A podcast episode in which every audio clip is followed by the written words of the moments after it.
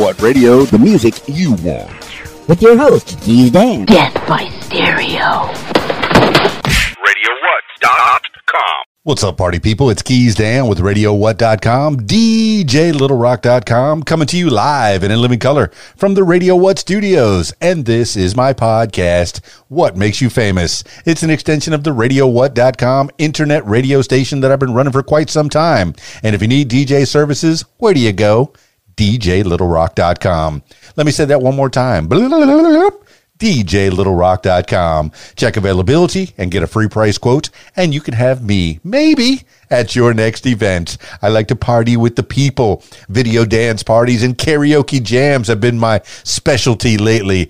And, you know, I get to do a lot of weddings, and now that wedding season is up, you know, people have mentioned to me over the years wedding season. What is wedding season? Uh, people have weddings all year long whether it's hot hot hot or cold cold cold. You just go inside or outside as as the uh, the, the, weather uh, permits or or dictates. So you get to spend your time uh, you know just have a wedding. You know if you want to get married you get married and have a wedding. And maybe you can have me at your event entertaining you. I like to entertain the people. And I appreciate that. I'm honored to be a part of your show. Speaking of shows, today on the program, India Dupriez. I'm very excited to speak to this young lady. I was turned on to her by Nate the Great Peterman. And if you haven't listened to the podcast that I did with Nate the Great, I encourage you to travel back into the What Makes You Famous feed and find that podcast. So, yeah, I get to find out more about India Dupriez, and you do too. This week's shows, well, this week I actually have a show out in public, and that show is the Rab in Conway, Arkansas. Yes, the Rab in Conway, Arkansas, your favorite place to be in the whole wide world. Yeah, I said it. It's your favorite place. Come on out, 8 p.m. until 1 in the we have the video dance party, karaoke jam. They got the full bar. The kitchen is open and the pool tournament is back. So if you want to play some pool and possibly make some money, try that at the Rab in Conway, Arkansas. So yeah, join me, won't you? Come on out and play with us at the Rab. Uh, now I know that there we are taking precautions because of this COVID nineteen coronavirus, and I, I, know that I said it a certain way. I'm tired of this virus. I'm done with it. It's time to get it off. Uh, you know, eradicate it. And no more virus. Okay, no more illness. Come on, scientists, get out there, get to work. I know they're working hard to eradicate the coronavirus, the novel COVID 19 coronavirus. All right, party people. I think I've mentioned enough. I've talked your ear off enough. It's time to talk to India Dupriez. And I get to have her on Skype. And also, if you're listening to the audio only version of this, I encourage you to check out the YouTube version on my YouTube at Keys Dan, and you'll be able to see uh, India Dupriez. So, yeah, do that. So, I'm going to Skype India Dupriez now.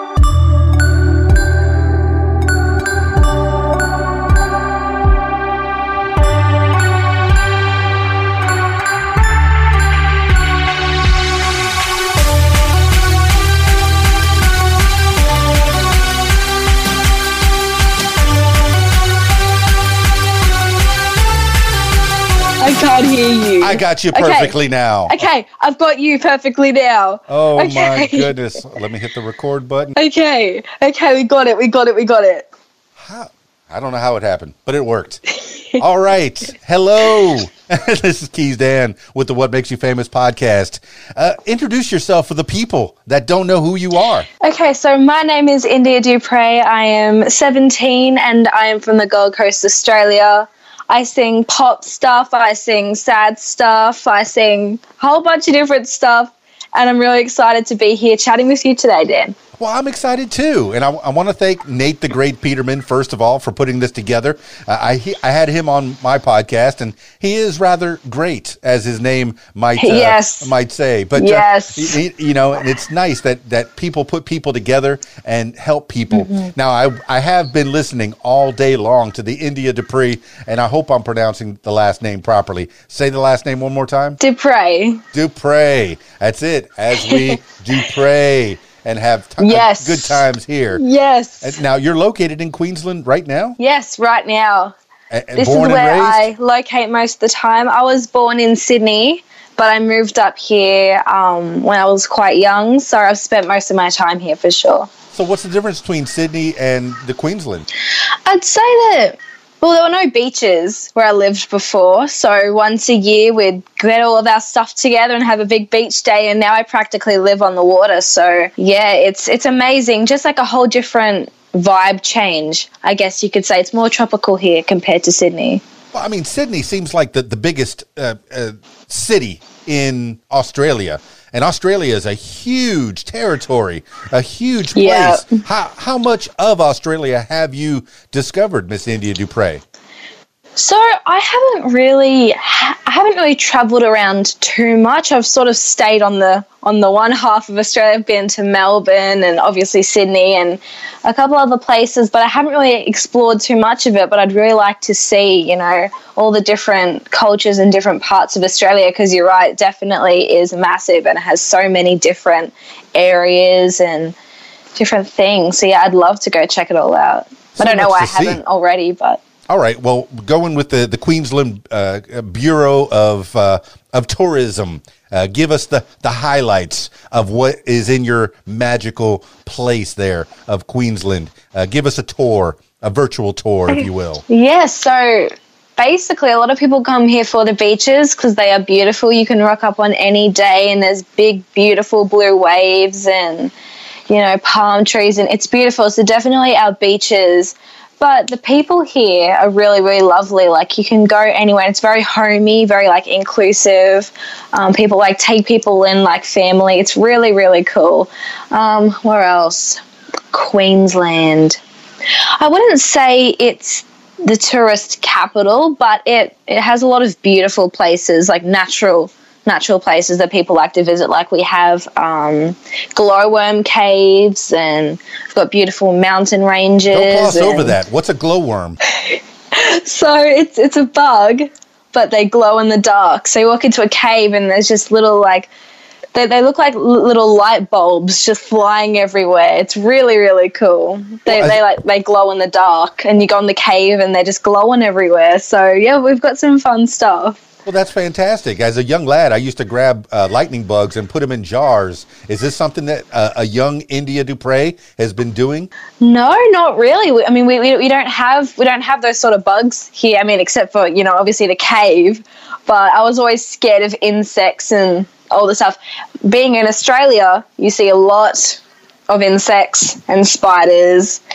And that's that's the craziest part about going to America is that I'm like, where are all your bugs? I'm like, I haven't seen one fly, haven't seen one ant. I, I was so shocked at the fact that I didn't see any insects or anything because I'm from Australia and we have insects everywhere. So So it's a more Yeah. natural environment then. Uh, Yes. in Australia. Okay. All right. Uh, I've always wanted to go. I'm very fascinated. And yes, of course, I'm going to bring up Crocodile Dundee. He's Oh, the, of course. He's the man that introduced to. Australia to the world. Uh, put it on the map, uh, so to speak, for for the people of my generation. Uh, I, I come from the '80s. I'm here to help. Uh, You know, I'm, I, and I, I grew up with with. Uh, uh, oh my goodness, Paul, Paul Hogan. Uh, and and the like, uh, and that, and, and of course Steve Irwin, another hero of mine. You know, uh, Mm-hmm. Yes. but um, I, I, what what do what do people call someone who is fascinated with the the likes of Australia? Is that an Australia file? Is it that simple? It's, it's interesting because I I feel like a lot of people in the world look at America and look at America and everything that they have and that they all wanna they all wanna move there. But everyone that I know that has been to America, they've like never came. I mean, been to Australia from America. They've never wanted to come back because they they love it there. Like all of the Americans that I know that have been to Australia, they they love the vibe. They love it so much, and a lot of them even move there. So I do know that Americans do love um, Australia and other parts of the world as well. But I think that Steve Irwin is one of those people where like you don't make jokes about him. Respect him. He is like an icon for Australia.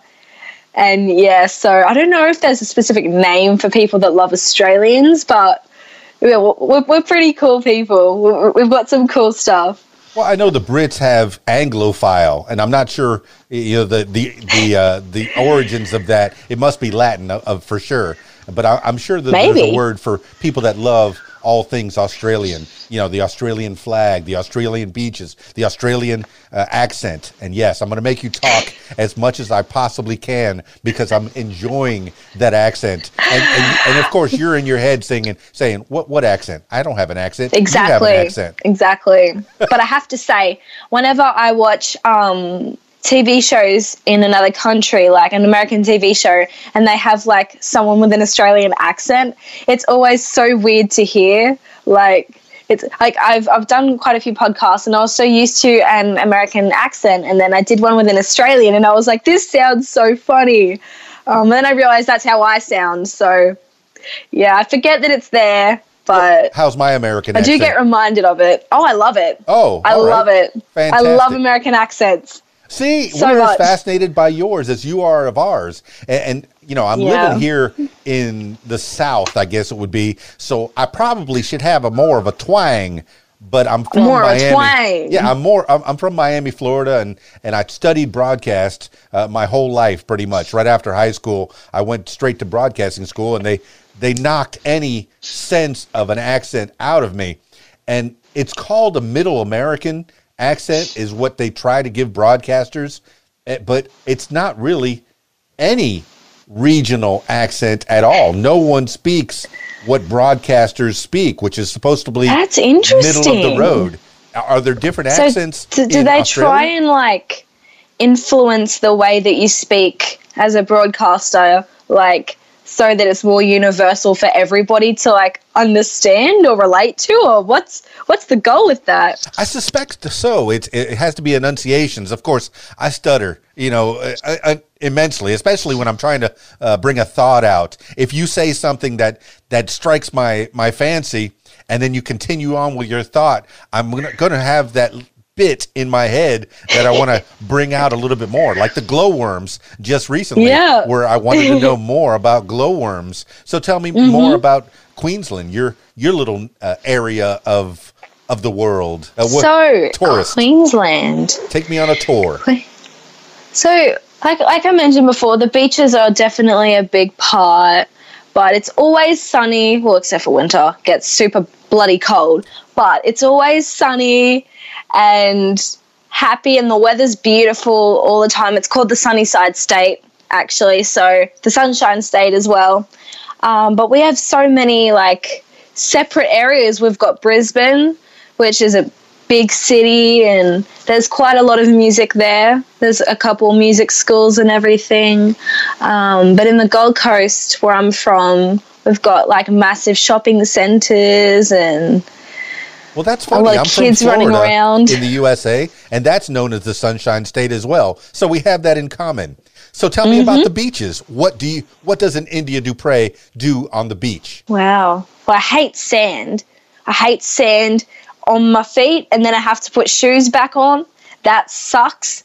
I hate sandy clothes when it's wet and damn, I hate it.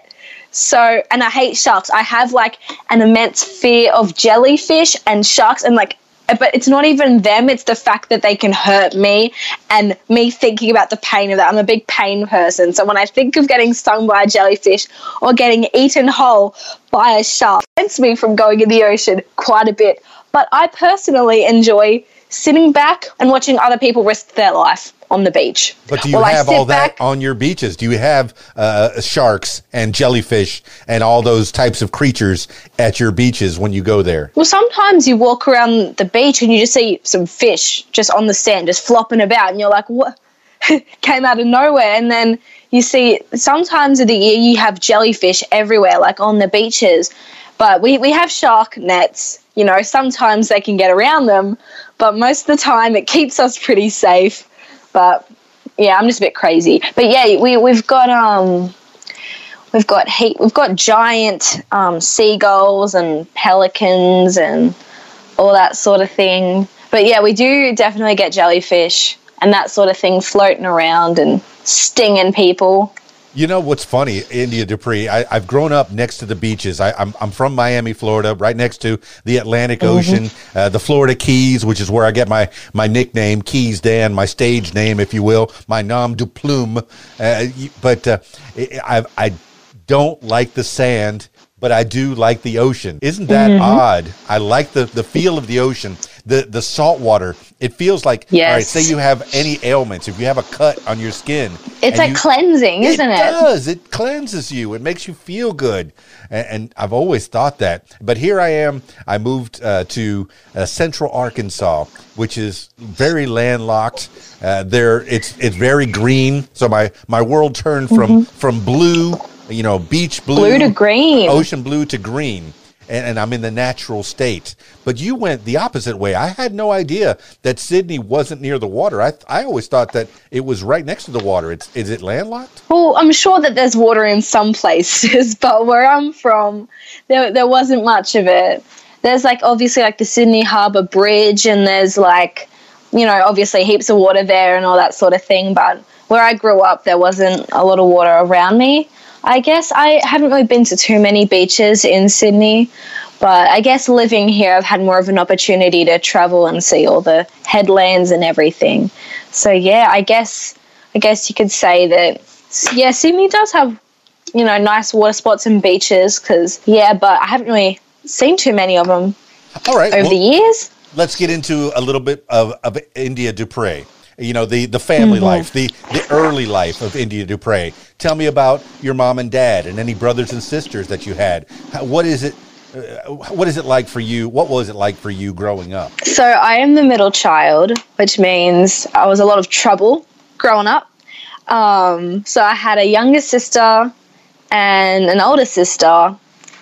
And so we're, we're, we're all like three or four years apart i'd say some, something like that. Three girls Yes. I feel bad for the daddy.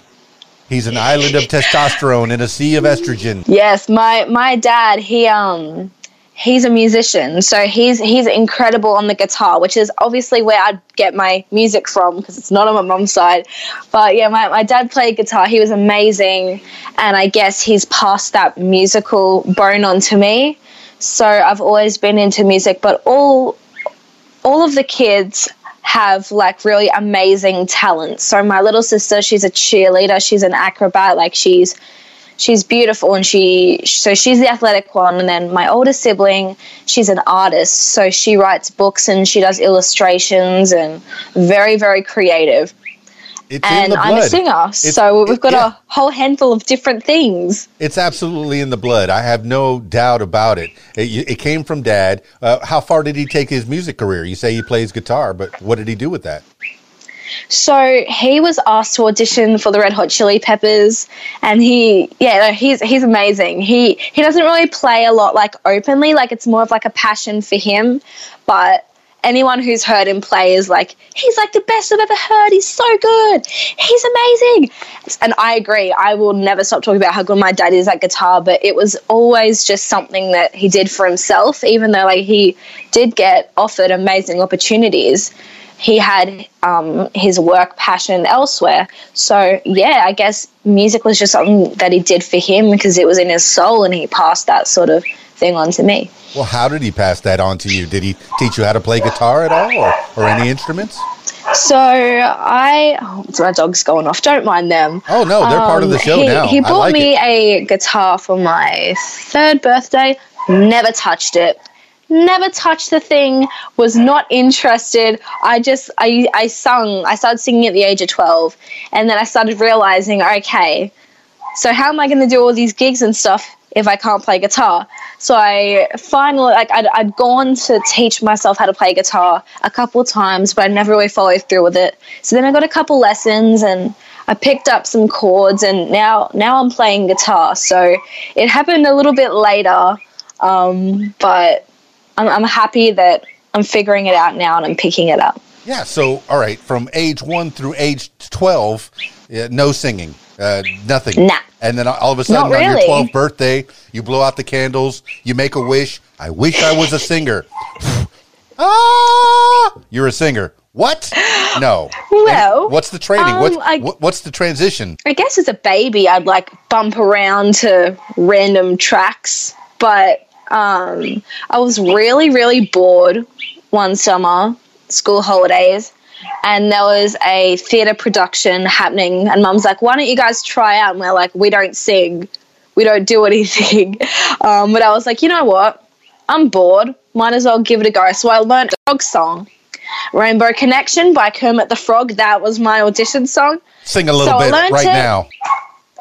Why are there so many songs about rainbows? What's on the other side? I sung it just like that. Oh just my like goodness. That was perfect. Yes. That had to be So so I- adorable. And and at 12 years old, how old were you on this Uh, one? Yes, I, I was 12. And um, the people that auditioned, and my mum were like, hey, she's not completely terrible. Like, maybe you could get her some lessons. And so I started getting lessons. And I, um, doing those shows, I sort of found my love for being on stage and for performing, even though I was so shy back then. But I loved performing and I loved being on a stage and, you know, doing the whole show thing. So I did sing lessons you know, from there. And yeah, so I did singing lessons, and then I only started taking my singing seriously in the last couple of years when I realized I'm like, I can't even imagine myself doing anything else with my life. Like, I know in my soul that, like, my purpose in this life is to those birds that you're hearing, this happens 24 7. This Yeah. is Australia. No, it sounds like a everywhere, menagerie. Dogs going off. No, tell me- Spiders on the wall. Those are not your animals? How many of those animals can you claim? None of those you feed on a regular basis? the dogs, we ha- the dogs are ours. Well, we have like hundreds of birds. In fact, um, we this is very Australian. Our family has like taken in like four different families of birds, and as an a- of an afternoon, they come and they sit in our yawn. Our yawn, Our yawn. our, Yeah. lawn. Yeah. They sit in our No, lawn. no, no. in Australia we call it yawns. they they sit in our garden and they yell at us until we feed them. We have these big black crows. We have we have like all these different. We've got ibises. I don't know if you guys know what ibises are, but they're this like weird chicken looking thing. We just have families of different birds that come to our house as a big party every single afternoon. We go out there. We give them ham or chicken or whatever we've got. My mum goes to the shops and she buys food for them because they're like her children. She goes outside, we, we throw them all the food, and they come and they get it out of our hand. And we have about 15 to 20 different birds in our garden just waiting for us to feed them every single day. So that's. No, that's fantastic. I, I've, I've heard of people feeding chicken to chickens. Isn't that cannibalism? Whoa. Yeah, it That's sounds. definitely cannibalism. It sounds a little One odd. All right, since you mentioned Yeah. your mom, you said you got the music from your dad, but you had to have gotten Mm-hmm. something from your mom. And I'm seeing a love for animals. What else did you get from your mom? Brag on her right now. Okay, my mom's amazing. I got her forehead, and I got my love for animals, and I got, I guess, who I am. My sense of humor is from my mom. Um, I grew up with my mum, so my mum and dad are separated. So I grew up more with my mum than my dad. So I've got a lot of my mum's like inflections. I look a bit like her, and she looked at my age. So just a lot of like who I am as a person, I guess I get from my mum.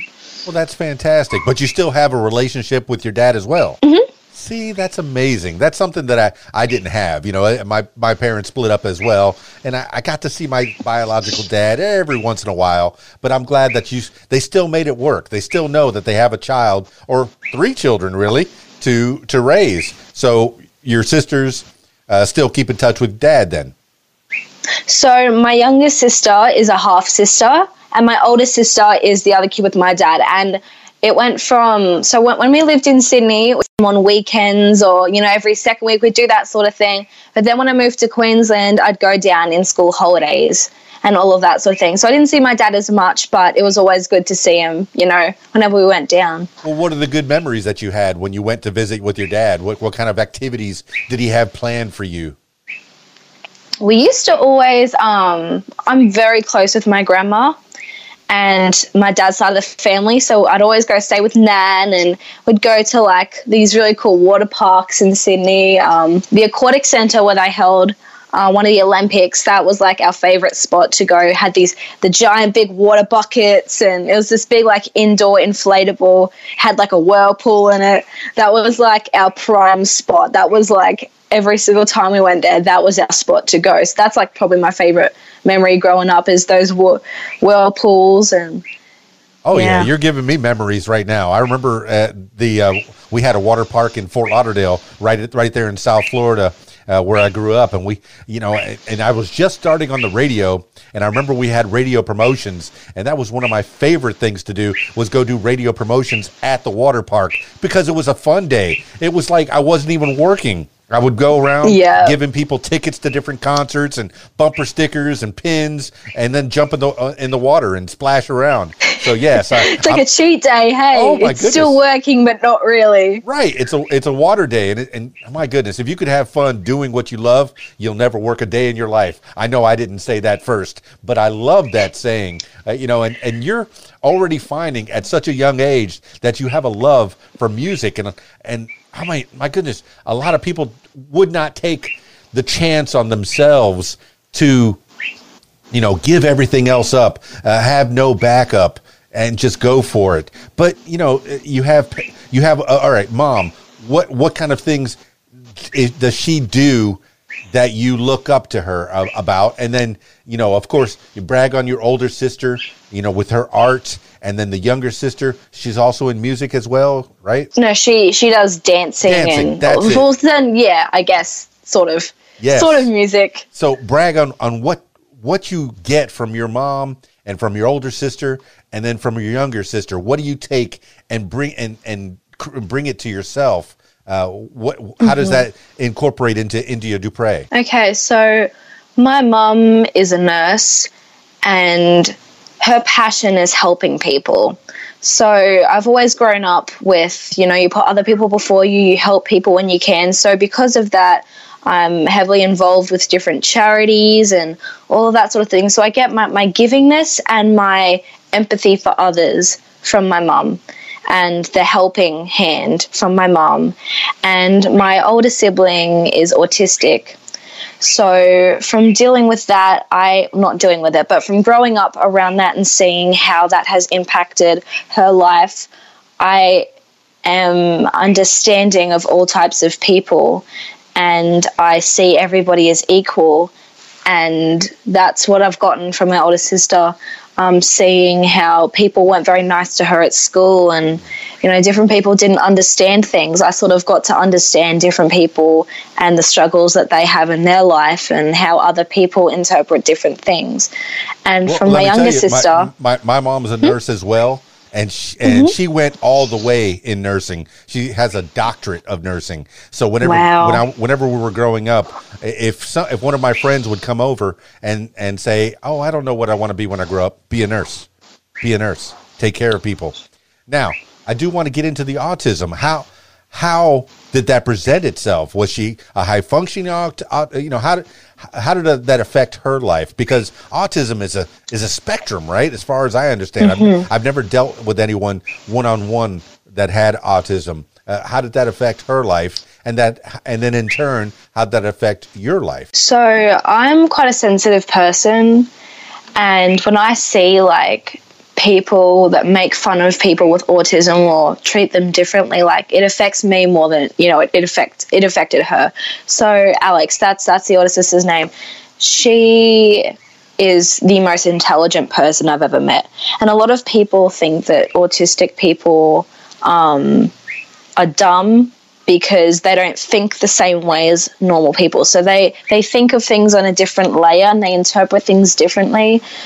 so sometimes it takes them longer to understand. So, like my, my cousin, for example, he um he's incredibly intelligent but they he thinks in different ways and so is my sister so they they have different like shifts of thinking but sometimes you know that works in their advantage because they pick up on different things and when there's assignments and essays and stuff they they think further and when when they have something that they're fascinated with, they go and they learn all about it and they share the information. Now, so, do they get along yeah. together? A, a, cousin with autism and your sister with autism, do they get along together? They do you feel like like they communicate better than uh, or better than or as well as as you would with someone else? Yeah, so I guess they they're all connected in a sense that they understand each other's emotions and they like a lot of them have um, a lot of them are aware that they don't think neurotypically and they don't um, think like other people and they can't like socialize with other people. Like they find it really hard to have social contact and to communicate and a lot of that sort of thing. But it's amazing to see that they can like understand each other and communicate each other because they have the same way of thinking. But to answer the question, how it's impacted my life, I guess when I was growing up, um, just being around people that would make fun of people with disabilities and autism. And oh, it, it affected me a lot because I'm like, you guys are calling these people dumb and all this sort of thing when I know for a fact that these are the smartest people in the world. You know, like they so they're so intelligent and they're so creative, and those are the people that are you know making the biggest changes in the world and creating new technology. It's these people that, you know, they might they might not be the best with social situations, but they're so smart and in figuring different things out and finding different keys and puzzles and they're really, really intelligent. So I guess it just made me more accepting of people.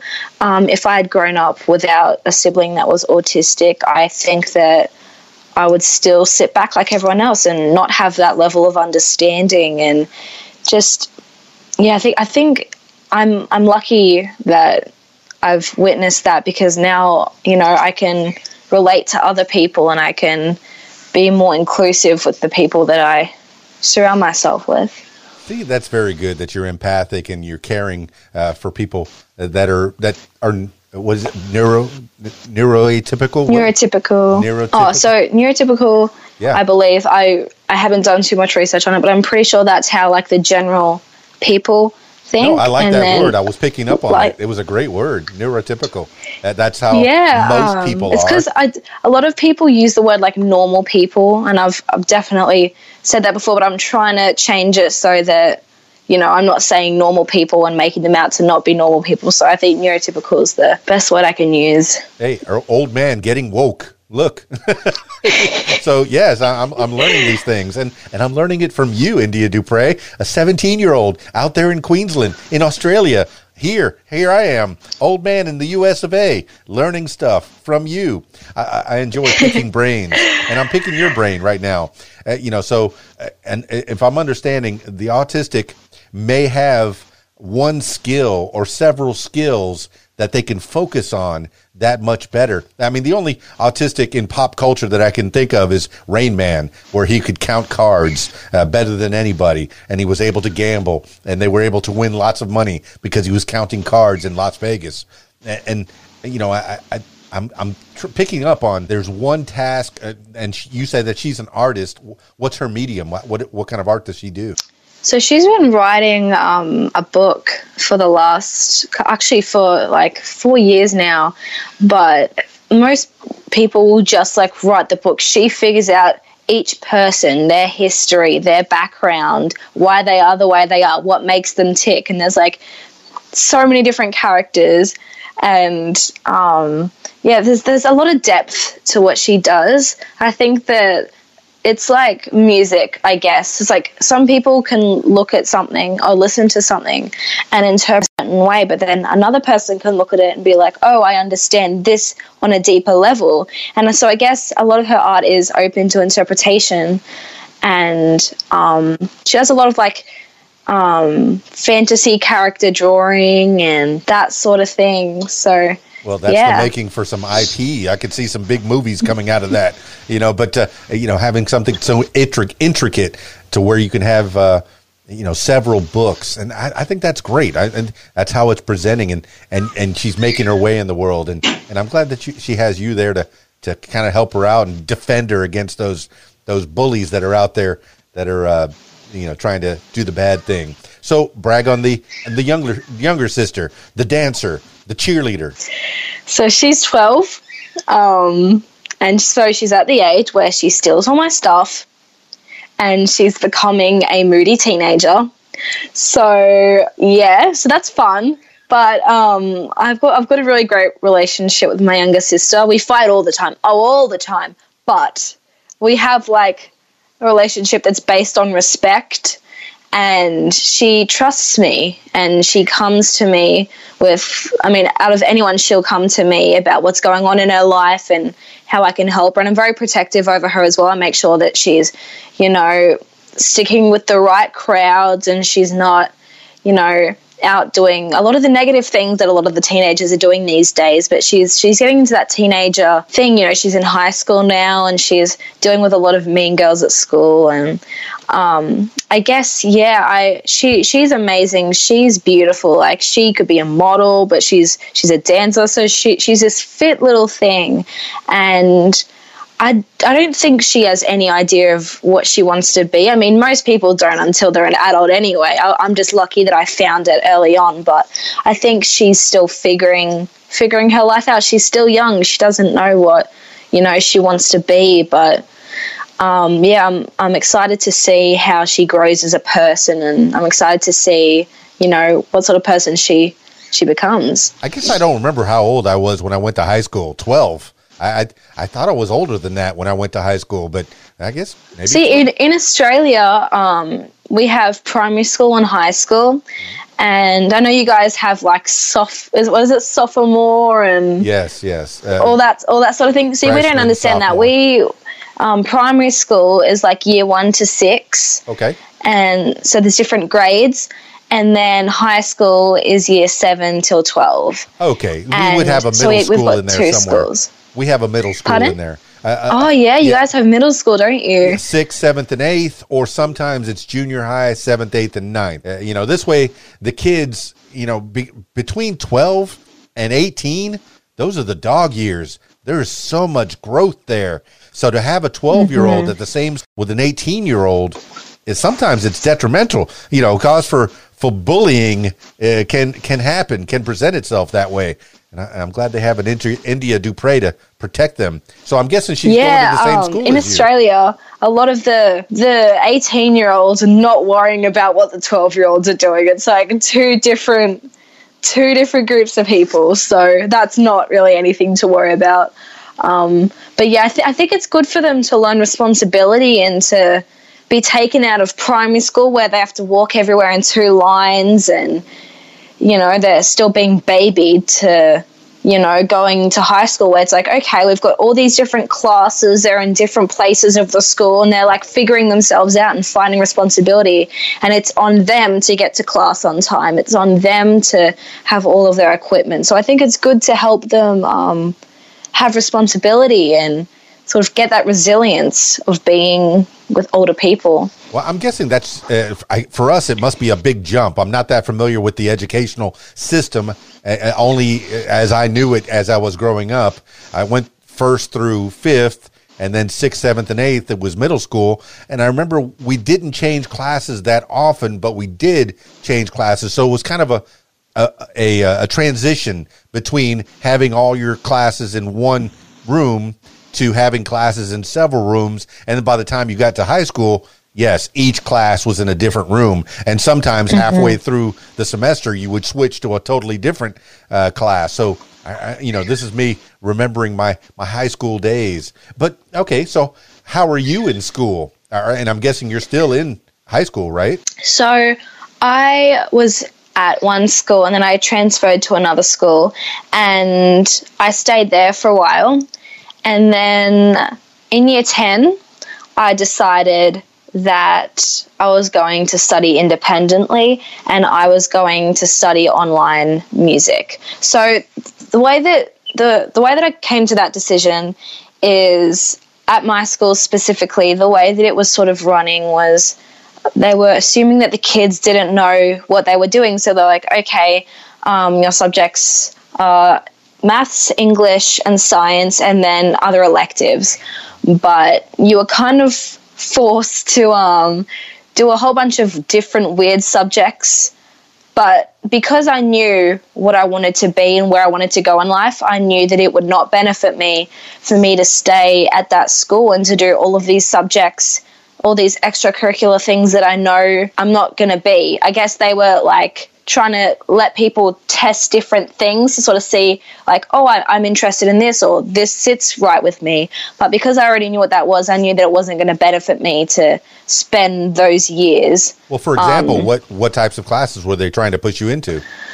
So there was like different kinds of science classes and there were curricular activities like um, photography and art and cooking and like so those were the ones i was good at but there were also other classes. I don't really know which specific ones um, they were doing but i knew when i looked at them i'm like um, I, I, can either do what everyone else is doing and spend the next three years um, studying all these subjects when i know that i'm going to be miserable and i know that i'm going to wish i was doing other things or I can show my family how passionate I am and spend the next few years studying intensely something that I know is going to benefit me. So it was a really hard decision, and it was it was a really big decision.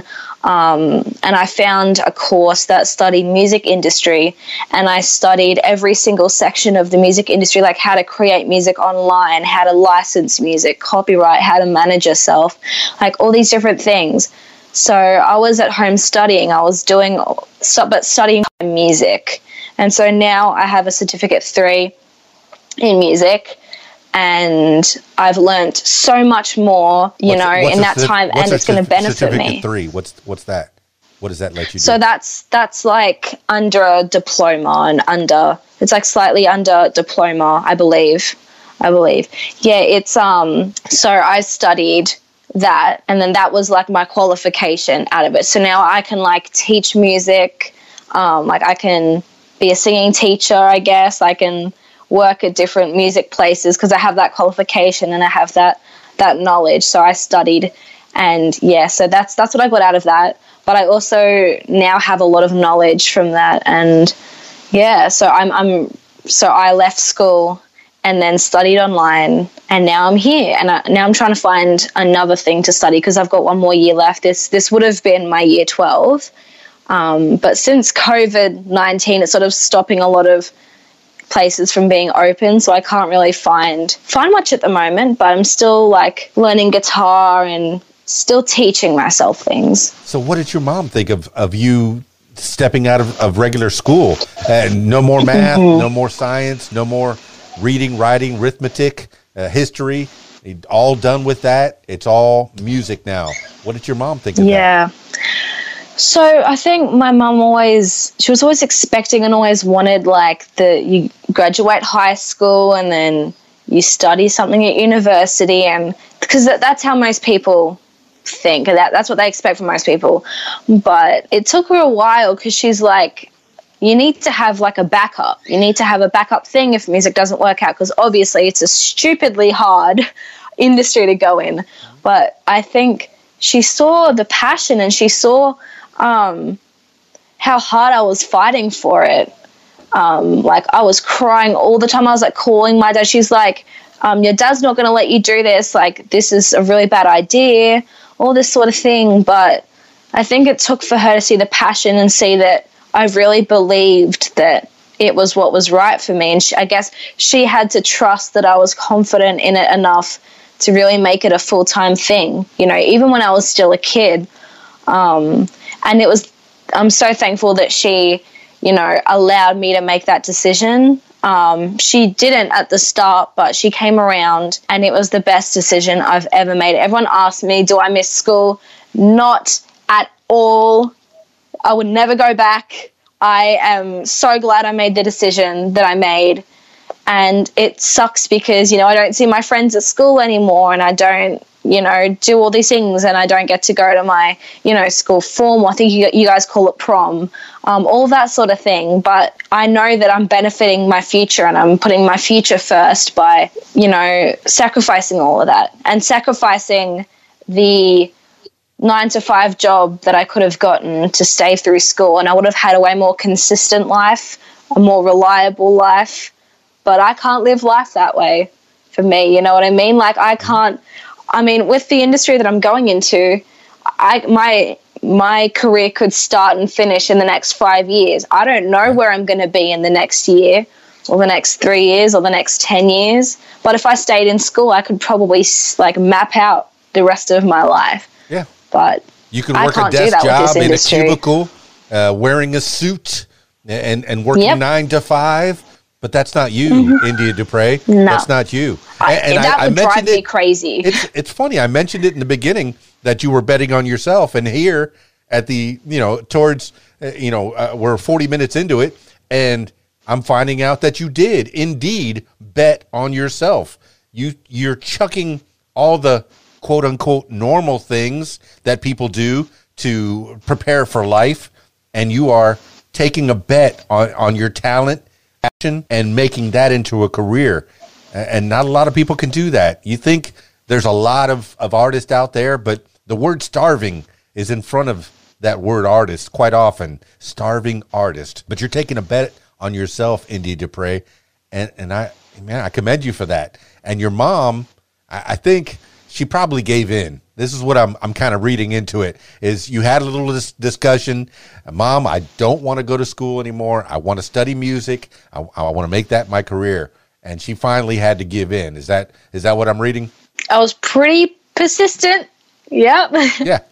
I wasn't gonna have it any other way. I was like, I was, I'm like, Mom, I'm telling you, this is what's gonna happen. Um, this this is what I need um, in order to succeed. Like, I need this for myself. But I think something that's really hard also, but also an amazing thing about the career that I'm going into is it's not a job that I can just like take my clothes off, close the book, and go home. Like, this is a 24 7 job because it's me. It's who I am. I have to forever be learning and growing and working and sending this email or making this phone call or doing this, doing that, and then building as a person and making sure that all these different things are on track. So it's not like I am learning guitar, but I'm also writing music and I'm planning different trips and different gigs. And it's not, but but I love what I do. Yeah. And that's what makes it so rewarding. Is yeah, it's not as easy as just closing the book and going home and you know leaving my job because my job is my 20s 24 7 life. My job is also, you know, my, my mom at work, you know, when she has a spare five minutes, she's finding different gigs and emailing different people. Like, um, I've definitely picked a hard career and a hard job, but I know that it's where I'm meant to be. So, India Dupriez, it's, it's, it's what the kids call a straight up hustle and you have to hustle. Yes, what and, the kids call a straight up hustle. Yeah, and and uh, you know you're going to spend your 20s hustling and, and, just getting this career on track, but hopefully somewhere in there you're going to find that you can make a time for yourself. There's time to reflect. There's you know some people when they create they'll write their songs. Okay, I'm going to take this two hours of the day, no more, no less to write my music. And this two hours of the day, I'm going to record that music. And then this two hours, I'm going to study some music, either online on YouTube or read a book about theory. You know, you have to, you'll find that there's going to be a structure. How do you structure your day? I mean, and, and I, I want to delve into, you know, from when you, you started singing Rainbow Connection back at 12 years old, and then you started taking lessons. You know, so take me through that. I mean, what what did those lessons entail? And then we'll come to right now how you're structuring your time, India Dupriez. Okay. So when I actually when I when I when I went to my first ever singing lesson, I thought I was going to walk in, sing some songs, some lady was going to clap at me, and then I go home. But I went there, and she's like, "Okay, so you're doing scales," and I was like, "What? That's not singing." I don't want to do scales. And I did scales and I'm like, I'm not going back. What and then I came back and I did? I did my scales and What I figured it? out this. So scales are like um, you go like That's that a sort scale? of thing. Yeah, see that that's that's a scale. There's different types, but it's like to warm up your vocals. So I was doing scales and I realized that okay, it's helping me, you know. It's I saw in my pride, I'm like, okay, I get it now. And so I go into lessons and um I couldn't was that they could see potential. My singing teacher, she's amazing. She could see potential, but I wasn't very good Do at you, all. do you remember her But name? yeah, Danielle, she's still my singing teacher to this day. Well, good. Give credit where credit is due. I always like to give she is credit. amazing. Vocal adrenaline. It's the best singing school on the Gold Coast. It's amazing, and she is the best singing teacher. And so I've I've been going to her like my whole singing career. So I a lot of who Five I am and least. what my voice is from her. So yeah, I, I, I give a lot of that to her because she's an amazing singing teacher. But she she saw what my voice could be at a at an early stage. Like she saw my tone and different things, and we worked on it. And she got me, you know, from A to Z. Like she she pushed my voice and challenged it, and now you know I've got so much more to my voice that I can do. And you know i'm a great singer and I, I can do all these different things. And that's because of her. So yeah she she's amazing. And so yeah i, I went to sing lessons every week. Mm-hmm. And the biggest change i think that i've ever made in my voice was i went to an open mic night When was this? and this was i'd I'd have to say i was like 13 Okay. 13 so maybe after a year of 14 singing lessons. pardon So after a year of singing lessons. Yeah, I'd say that. I'd say a year, a year or so. And it was just so that I could perform, you know, whatever songs I was learning in class in front of, you know, a couple people. It was to help me with my confidence, I guess, and um, just a different opportunity to perform at. And so I went to a sing lesson and I met Carl. So he's the guy that runs runs that. And now I can look back today and be like, he's one of my best friends and he's like a father figure to me as well. Like, he is one of the closest people to me and he's a guitarist and he plays um, for me now. And every single week since I was like 13, I've been going to these open mics um, consistently, sometimes twice a week. And my confidence, like as me as a as a person, has transformed in so many different ways because of that.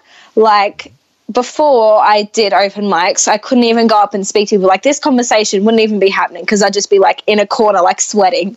But I, um, I can speak to people and I can go up and meet people and sing to people, and no matter how small or how big a crowd is, and that's because of him and consistently every week pushing myself to get up and perform and to not be embarrassed even if you know I do a bad job or even if even if someone that walks in that I know from school because I was really really embarrassed about my music at school which is something we can get into a little bit later but um, yeah so if, if someone walked in from school and I was super embarrassed and freaking out I'd have to suck it up and just do it and so it's pushed me um, but it's helped me grow in so many different ways. So crediting Danielle is definitely a big part, but also crediting um, these open mics that I've been going to consistently for the last couple of years have really transformed my voice and me as a person and my stage confidence and confidence in general. All right. First song, first place, first open mic. Where was it? What song did you sing? Oh, God. How many people were there? Probably like, I don't know, 10. Probably like 10 people, including like the chefs in the back. Um, I can't remember what song it was. It was probably some really sad, like, Well, what songs were you singing in those first few times? oh, all like depressing, sad songs, Like? like Mad World and all of that sort of thing, just like sad, depressing stuff. I was a really sad singer back then. Um, that, that's where my roots were, like all the sad, like meaningful, moving stuff. That was where my voice was. So I was singing a lot of sadder stuff. But um, yeah, I don't really. I know the first song I ever did with my singing teacher on that first lesson where she made me do scales. That was Jar of Hearts. Okay. Um, Good one. and I can see I your with your voice, and and after listening to all the songs that you have out on your YouTube, I could see "Jar of Hearts" being a good song for your voice for sure. Yeah, it was it was the first one. I don't know why that was the song I picked, but it was the first one I picked. And now I do a lot of like Chris Isaak, like Wicked Games, and a lot of that sort of thing. So yeah, a whole bunch of different things. But um, it was North Kirra Surf Club. It, was a surf club that it was at. And yeah, that, that was the first that was the first one I went to. And since then, with him, with Carl, we have gone from like one club and then he started one at a different club and then there was like four or five different clubs that he's gone to and we've gone to this one and then went to this one and then went to this one and now uh, like I mentioned before he's he's like he's like a second dad to me so So Yeah, it's it was great Carl to meet him through that. Carl on guitar, and then you on vocal. And oh he, you- he he sings as well but Ooh. yeah so he does like backup and plays guitar and then I sing with him well, it's good that you have a Carl and a Danielle for that matter. Oh, I love my Carl Good and I love Danielle. They are the best team. Yeah, I'm so thankful for them. Okay, so let's progress forward. You know, when did you? Do, are you writing any of this music, or are people bringing you songs to sing? Um, uh, what what is the music that you have on your YouTube? Is that stu- stuff by you? Uh, for example, the Know Me and the uh, well, I, Mary, did you know? I can see that one, and then the God is a woman, and, I, I like how you interviewed yourself. I I, I, I, I sat and I listened to the whole 14 minutes of you uh, answering. Questions. Interviewing myself. It was Yes. so good. That was that was a good way to get to know who you know who I who I was going to be uh, talking to today. So I, I had a good preparation with you interviewing yourself, and I encourage everyone out there to step over to India Dupriez's uh, Dupriez's uh, YouTube page and listen to the whole fourteen thirty one uh, of her interviewing Hey, herself thank with you. Oh, perfect! And, and it was so awkward. It, It was, was so awkward to record. Yeah. It was so awkward to record because I, I hate like the sound of my own voice, and then I had to edit 14 minutes of it. Oh, it sucked. Oh, I hated it. But I got a really good response out of it. So yeah, I'm, I'm happy. Well, even though I'm a good editor, I don't edit much. Uh, you know, the only thing I might cut is on the audio portion of this podcast. I might cut the breaths out. You know, but the video portion will pretty much be raw out there on YouTube, living forever. so uh, Fun. Oh, for Fun. sure. And, and Can't wait. no, I'm having a good time getting to know you, India Dupriez, and I know that your music. I mean, it's in five years you have progressed, and there are some off in the world. And how did those come to be? The ones, the ones that are out there on YouTube, and there's probably a handful right now. But how did they? th- were they written by you or written by someone else? Uh, give credit where credit is due, of course, Miss India Dupriez. Okay, so some of the songs I got as a woman and that sort of thing, those are songs that I've covered. And Mary, did you know that's a Christmas song? So those are songs that I've covered. But the songs like Know Me and How, which is my new song, those are songs that I've written myself and co written with other people. So I, a lot of the time, write my own music and go to, to the studios. And so a lot of the music that I've released under my name are, are all like mine and written with other people and been really, really collaborative with. And I, at home, I mean, I'm writing a lot of my own stuff and um, getting all How, that stuff recorded. Dupriez? So I'm. How how does it go start to start to finish? What I mean, have you been writing songs for uh, since you were twelve, or when did you start writing this stu- uh, stuff? And how did how's Okay. All right, uh, uh, standard interview question in three, two, one. What is the process of putting that music together? Okay, so the process is like I've, I've been writing. Um, I've always been really good at English at school, so sucked at maths as we spoke about earlier um, before this podcast started. But with English, it was always like the easiest subject for me. So I've always been good with words and I guess writing and that sort of thing. So um, I think I, I tried writing music like back when I was twelve, but it was like, oh my god, I hate that girl at school wow, she's so mean. Sounds those like- were probably the lyrics. Sounds like a pop on. song. Oh, I'm back. Yes. so those were probably the lyrics back then, but I, I started um, actually writing lyrics and music. It was actually really hard to write because I didn't play piano or guitar at the time. So I was good at writing like poetry and lyrics and everything, but it was hard because I couldn't like actually make it into a song because I didn't have like music to play with it, which is why I mentioned before that I was learning guitar. Um, but I guess the process is just music for me is therapy. That's why I love what I do because I can connect with music on different levels and it expresses how I feel without, you know, me speaking. Um, so I think that if I was feeling a certain way, instead of, you know, I guess going to therapy and, you know, speaking to different people about things and or reading a book, like my outlet, my musical creative outlet was writing and expressing and listening to music and just feeling it and singing it. So um, it's never it never feels like a chore for me to write music. I think I started writing when I went to my first studio session in LA, and I realized how much I loved it. How, how did you get to LA? What was that all about? You made the trip across the uh, across to America. I, I know that you alluded to that, but when did that start? That you were, were making trips to LA?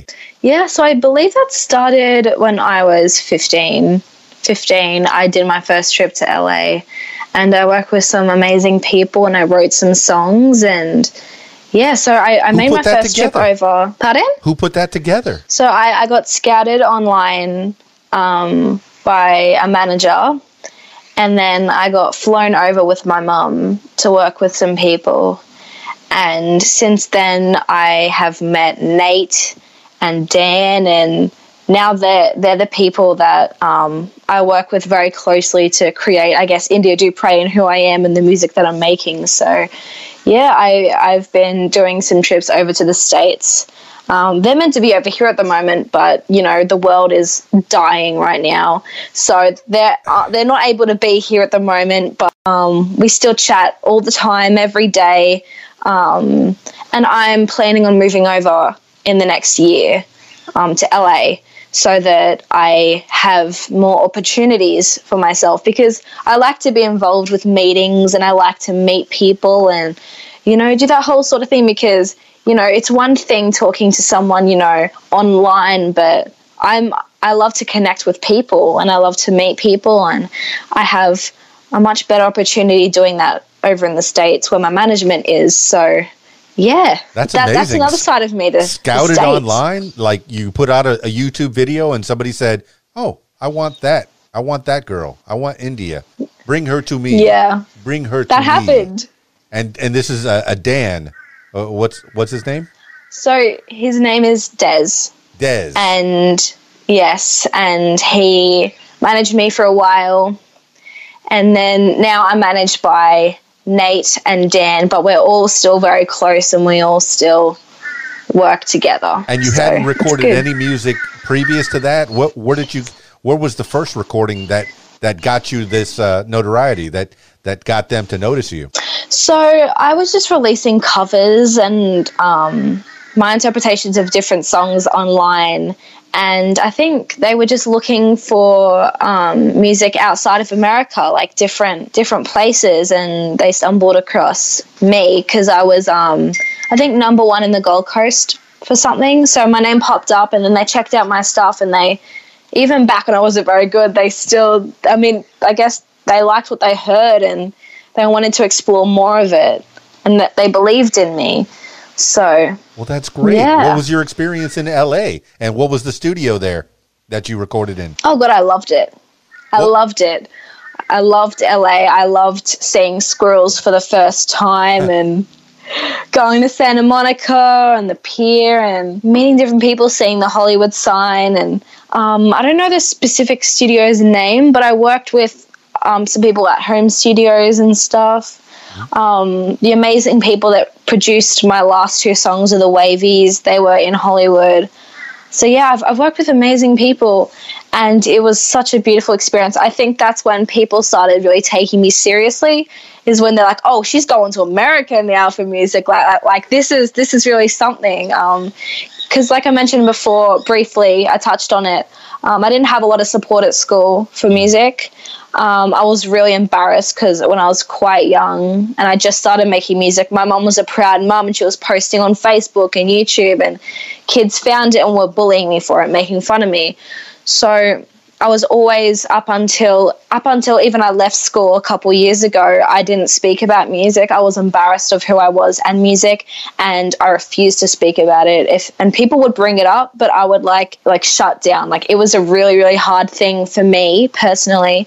But it's school, and I was like, okay, now I don't have to worry about that anymore. I can focus on me, what I'm going to do. And then I, you know, went overseas and everyone was like, okay, wait, this is actually something that she's taking seriously. So yeah, it was, it was such a beautiful experience. I loved it as soon as I got there. Chick-fil-A is my favorite food in the whole world. Like, I'm obsessed. That's the one thing I miss more than anything else. Chick Fil A. And so, All right, get that down girl a sponsorship. I'm back. Get that girl a sponsorship right now. Chick Fil A. that's what I've been saying. That's what I've been saying to Nate. I'm like, one day it's going to happen. I'm going to be sponsored by Chick fil A and I'm going to have Chick fil A for life. Sing, it's like, Mm. sing one little hook for Chick fil A right now. Chick fil A. Chick fil A, gotta get in my tummy. Yeah. All right. Yeah. They're going to take that and put it all over the world, and you're going to get free Chick fil A. I hope. One day, one day. I'm, I'm No, and, and, taking it in. and- and not that you would should care or anything like that. If they're not now, they will be soon. All those kids in school will go.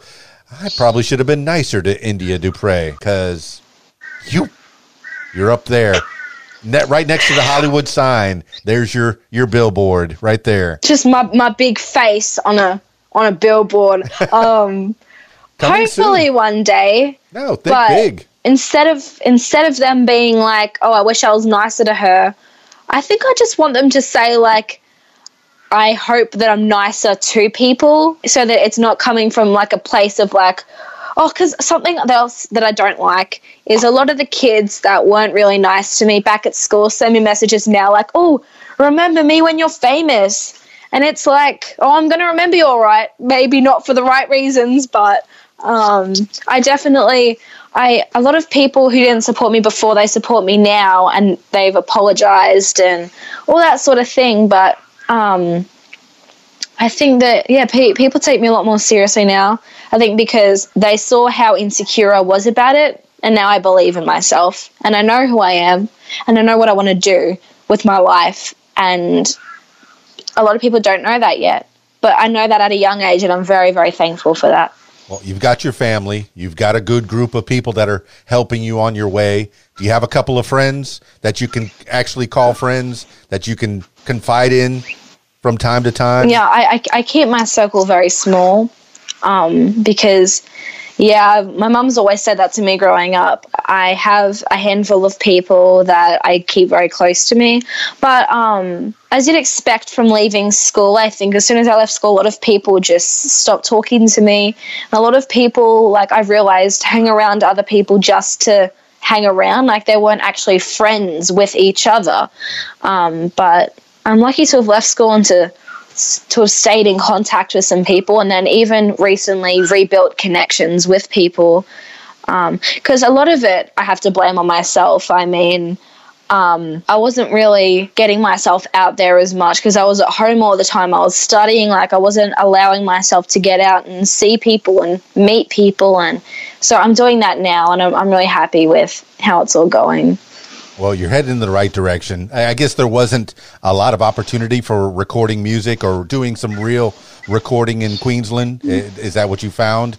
I'm guessing, you know, yeah. pretty much anyone with, uh, you know, a, a thousand bucks or so can can get some good recording equipment and put it in their house. At least you'll be able to do a demo. But if you really are serious, there's only a few places in the whole wide world to do what you do. And one of those places is Los Angeles, California.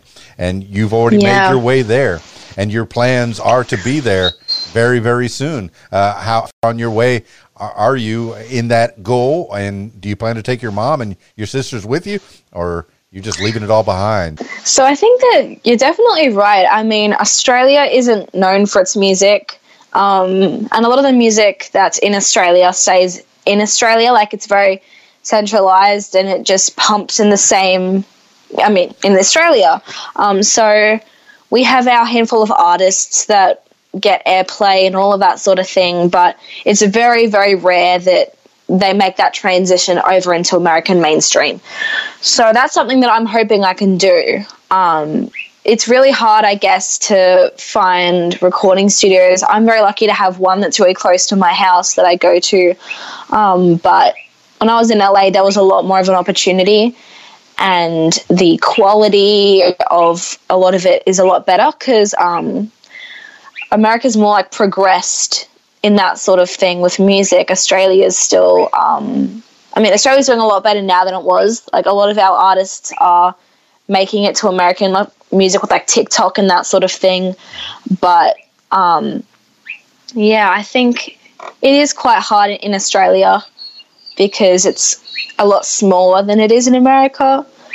And so they, they keep the people at the top and um, yeah, so going over to LA is going to help me out a lot with the music side of things. You're definitely right. It is a hot spot to go. There are certain places in the world where that's, you know, what they do. They're like LA is known for music, for art, that sort of thing. So it makes sense that that's where that's where I'll be. And to answer your question, like how long or how far away that is for me. I was planning on, um, my mum said once I'm 18, I could do whatever I want.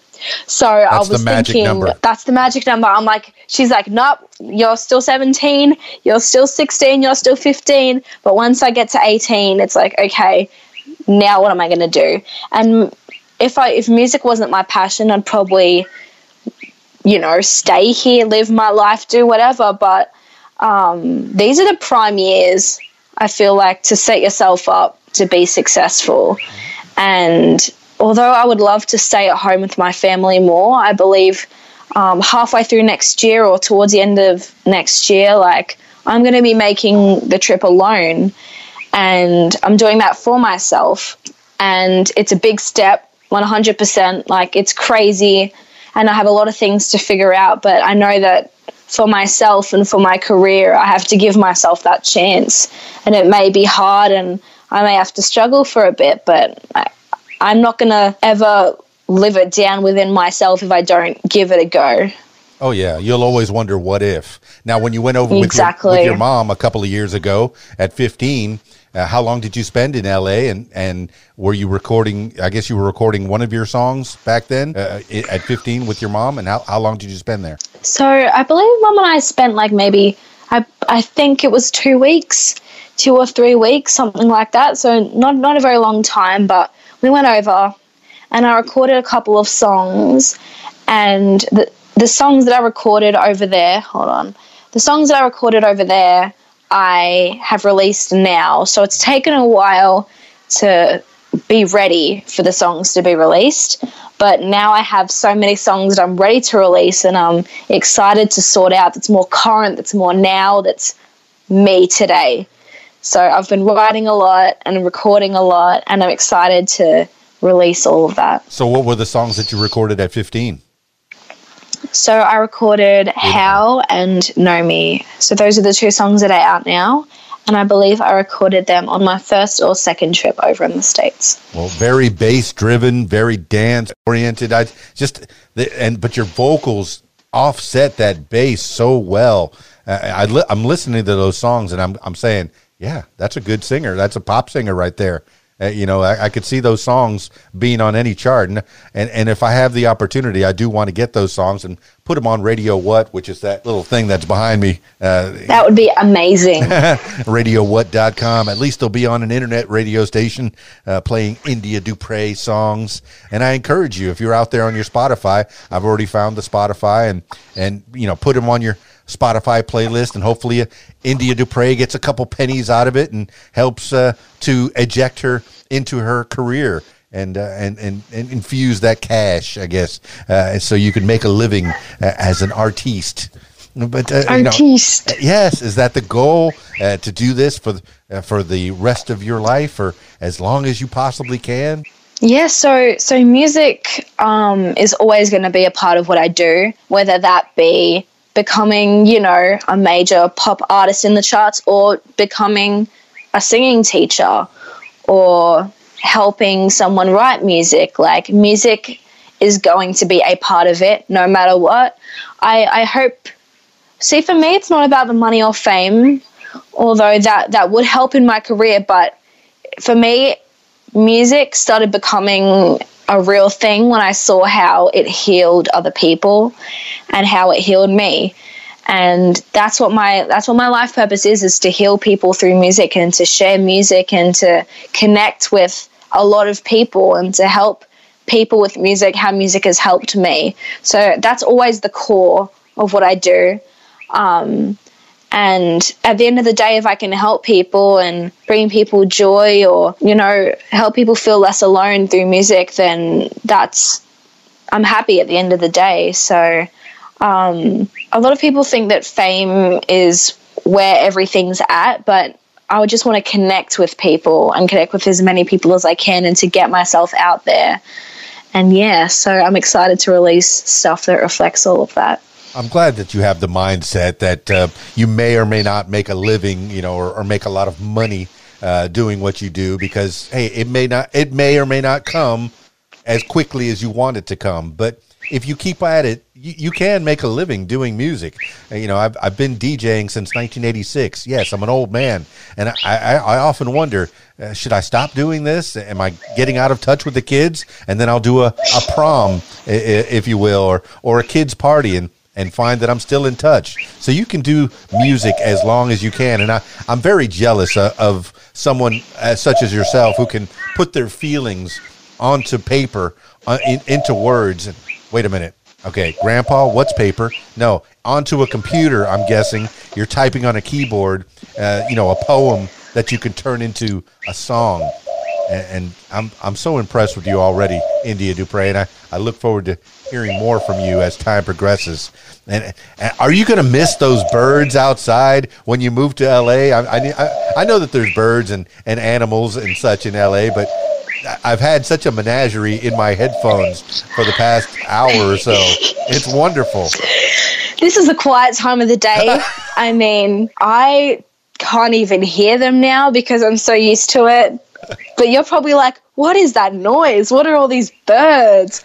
Yep, um, this is Australia, I guess. I um, I'm gonna miss dogs barking at every single thing that moves in the whole entire world down the street. Like I'm gonna I'm to miss all of that sort of thing, but I'm excited to immerse myself in a new world and to learn and grow and but there's there's a lot of things I have to do before then like America's laws and their rules and how different things work because America is very big.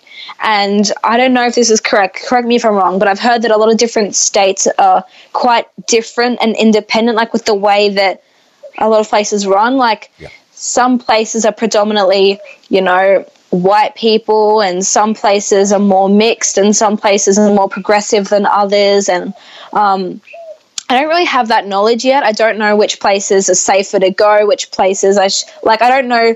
Um, like in LA, there's probably different like unspoken rules of like you don't really go here or you shouldn't do this or shouldn't do that. I'll just be an idiot in the corner doing stuff that most people wouldn't do. So I need to learn all of that sort of thing um, well, before good. I go over. It's good that you have a team that's going to help you through the, uh, navigate through those waters. You know, I come from Miami, a very diversified place. Los Angeles, when I uh, the small the little time that I spent in Los Angeles was very similar. Lots of different types of people uh, congregating and, and a lot of artists uh, congregating to do the same thing that, that you're trying to do. Either make movies or make music or do something creative with their lives uh, to try to make a living doing what's in their heads what's the only thing that they can do the only thing that you can do. You can't as as it is now with your mindset you can't sit at an at an office uh, in an office and do a 9 to 5 you have to do this You've had to do this for at least two and probably five years since you sang Rainbow Connection at 12 years old. You knew that this was the trajectory that you were going to be in. And India Dupriez, I, I want you to do this. I want you to continue on this path because this is your time. Uh, this is the time for you to explore new things. I tell people in their 20s, do everything you want because you're still made of rubber. You have Wolverine powers. You can heal. If you fall, you're going to bounce back up. And, you know, once- especially right now um, while everyone's at home and covid-19 like for once in our life we have a pause to where we can like edit our lives and figure out what we want to do like um, although it's had a lot of negative effects on society i feel like if someone can read that book that they never had time for or someone can discover that they love art or discover that they want to be a movie maker. Like, if people um, use this time to really find something that they're passionate about, then you know, I'm I'm happy that I got to, you know, have this time to pause and refigure out my life and edit what's important moving forward. India Dupriez, it's definitely make the cre- making the creators more creative. You're finding more outlets. I see a lot of uh, of people such as yourself, singers and artists that are doing these online concerts and, and maybe putting a little PayPal down there if you want to throw a dollar that way. That's fine but it's not for the money. It's for the passion. We're just alluding to you have that passion. You have to sing. It, it's something in your blood that passed on from your your father, you know, with the guitar and such, and then you know your mother gave you the caring instinct as well, and and that all culminated, that all mixed together, and then your sisters, you know, all mixed together, and and it's becoming India Dupriez and, and, Du- Dupriez. And Nate. And what's that? And Nate's, Nate. Nate's added a lot to Well, it. Nate too. is great. Like he, the way that I think and my mindset and a lot of my resilience and power within myself has come from him. So it's been a mixture of a lot of different influences. Well, that's good. I expect to see a lot more of, of these interviews as time progresses. A lot more music coming from you. Uh, It's it's something that an artist has to do. You a creator has to create, and you, India Dupriez, have to create. So I want to see more creations. Keep those hits coming. Uh, I'm already ex- excited about the stuff that I've heard already, and, and I want to hear more. I just want to hear more.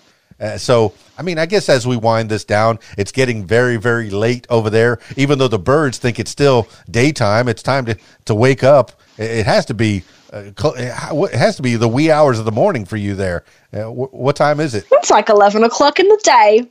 Oh. We're doing fine. Well, all right Birds then. are just hanging, squawking about. I mean, they do it all times of day and early times of the morning. So uh, you're not wrong for thinking that way. But yeah, it's it's just before lunchtime. All I right think. then. Uh, t- t- time zones very hard, and I'm glad that you made the time to be with me tonight or today as we uh, wind this down. The What Makes You Famous podcast. Tell the people how, how to get a hold of you because India Dupriez is a great name. You've you've definitely branded that name.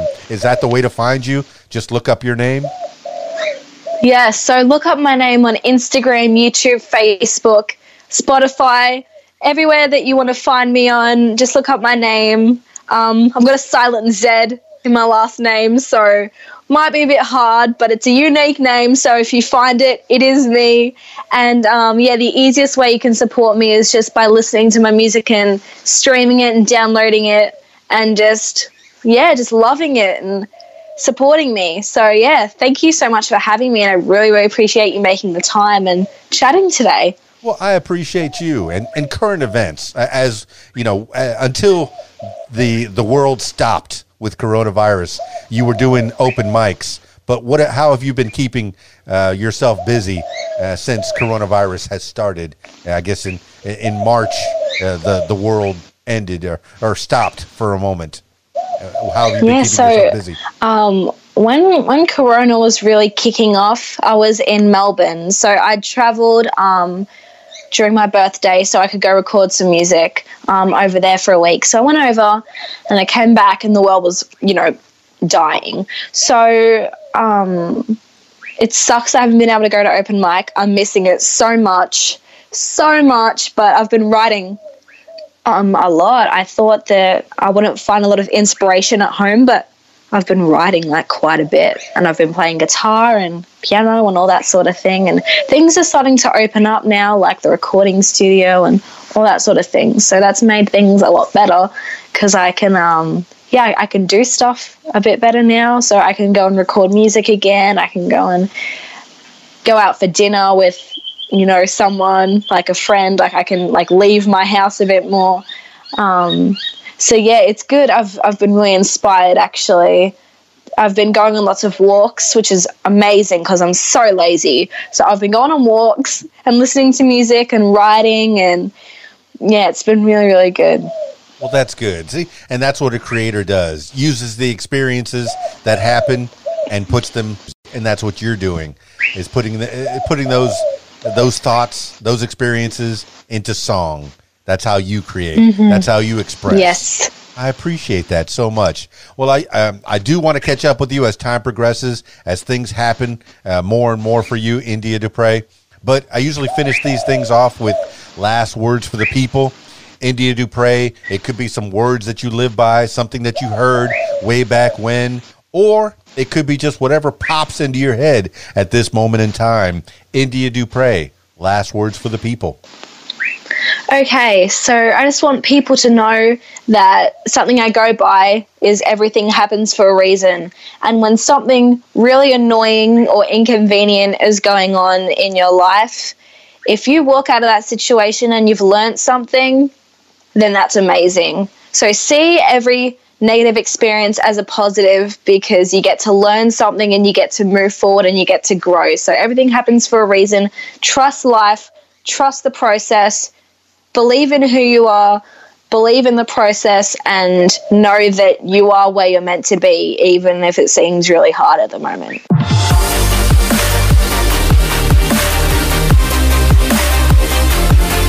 There you have it, party people. India Dupriez, all the way from Queensland in Australia, the big continent, the big country, I guess. it's very natural over there. did you hear those birds singing and those dogs barking?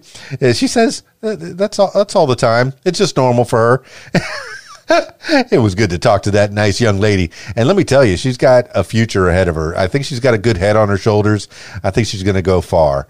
Uh, you know, I, I think she's got a good team uh, that's waiting for her in Los Angeles. And I know her mom is going to miss her and, her and her sisters are going to miss her, but I think she's going to do just fine in LA. If you keep doing what you're doing, India Dupriez, you're going to do just fine. I encourage you, if you haven't done so yet, look up India Dupriez. Her links are in the show notes. Uh, and if you're looking at the video version, you'll see that her name was underneath her her likeness, her video. Words elude me at this time of night. her her name was under there, so look her up everywhere. The India Dupriez, It's it's the the name you need to know, and and I encourage you to follow her on her journey as she makes it through this world of music and gives out more offerings. Yeah, more experiences equal more offerings of music. That's man, I'm so jealous of creators that can do that. Uh, put their their ideas uh, onto onto paper, onto the computer, and then make a song out of it. My goodness, that's it's amazing. All right, party people. That's that's it for this edition of What Makes You Famous. If you'd like to tell your story, yes, you, I'm talking to you. If you'd like to tell your story, I encourage you to give me a call at 501-470-6386 or email info at radiowhat.com. That's it for me. It's Keys Dan, radiowhat.com, djlittlerock.com. Peace. I'm out of here. If you like what you hear, follow What Makes You Famous social media. Use the hashtag What Makes You Famous. Follow on Facebook at What Makes You Famous. Follow on Instagram at What Makes You Famous. Follow on Twitter at Makes Famous. And follow on YouTube at Keys Dan. Leave What Makes You Famous podcast a review and subscribe. Listen to What Makes You Famous podcast on Podbean, iTunes, YouTube, Stitcher, Google Podcasts, and Spotify, and almost anywhere you find podcasts. Tell your story on my podcast, What Makes You Famous. Call 501 470 6386 and leave a message to set up a time. You can support What Makes You Famous using the PayPal link paypal.me forward slash keys dan. Email info at radiowhat.com. What Makes You Famous podcast is a production of Keys Dan Enterprises Incorporated at keysdan.com. Thank you for listening. Radio What? The music you want. with some words to live by. Yield and be humble. A public service message. A public service message from RadioWhat.com. The music you want. Tweet, tweet, yo. Follow Radio What on Twitter at Radio What Twit. Tweet, tweet, yo.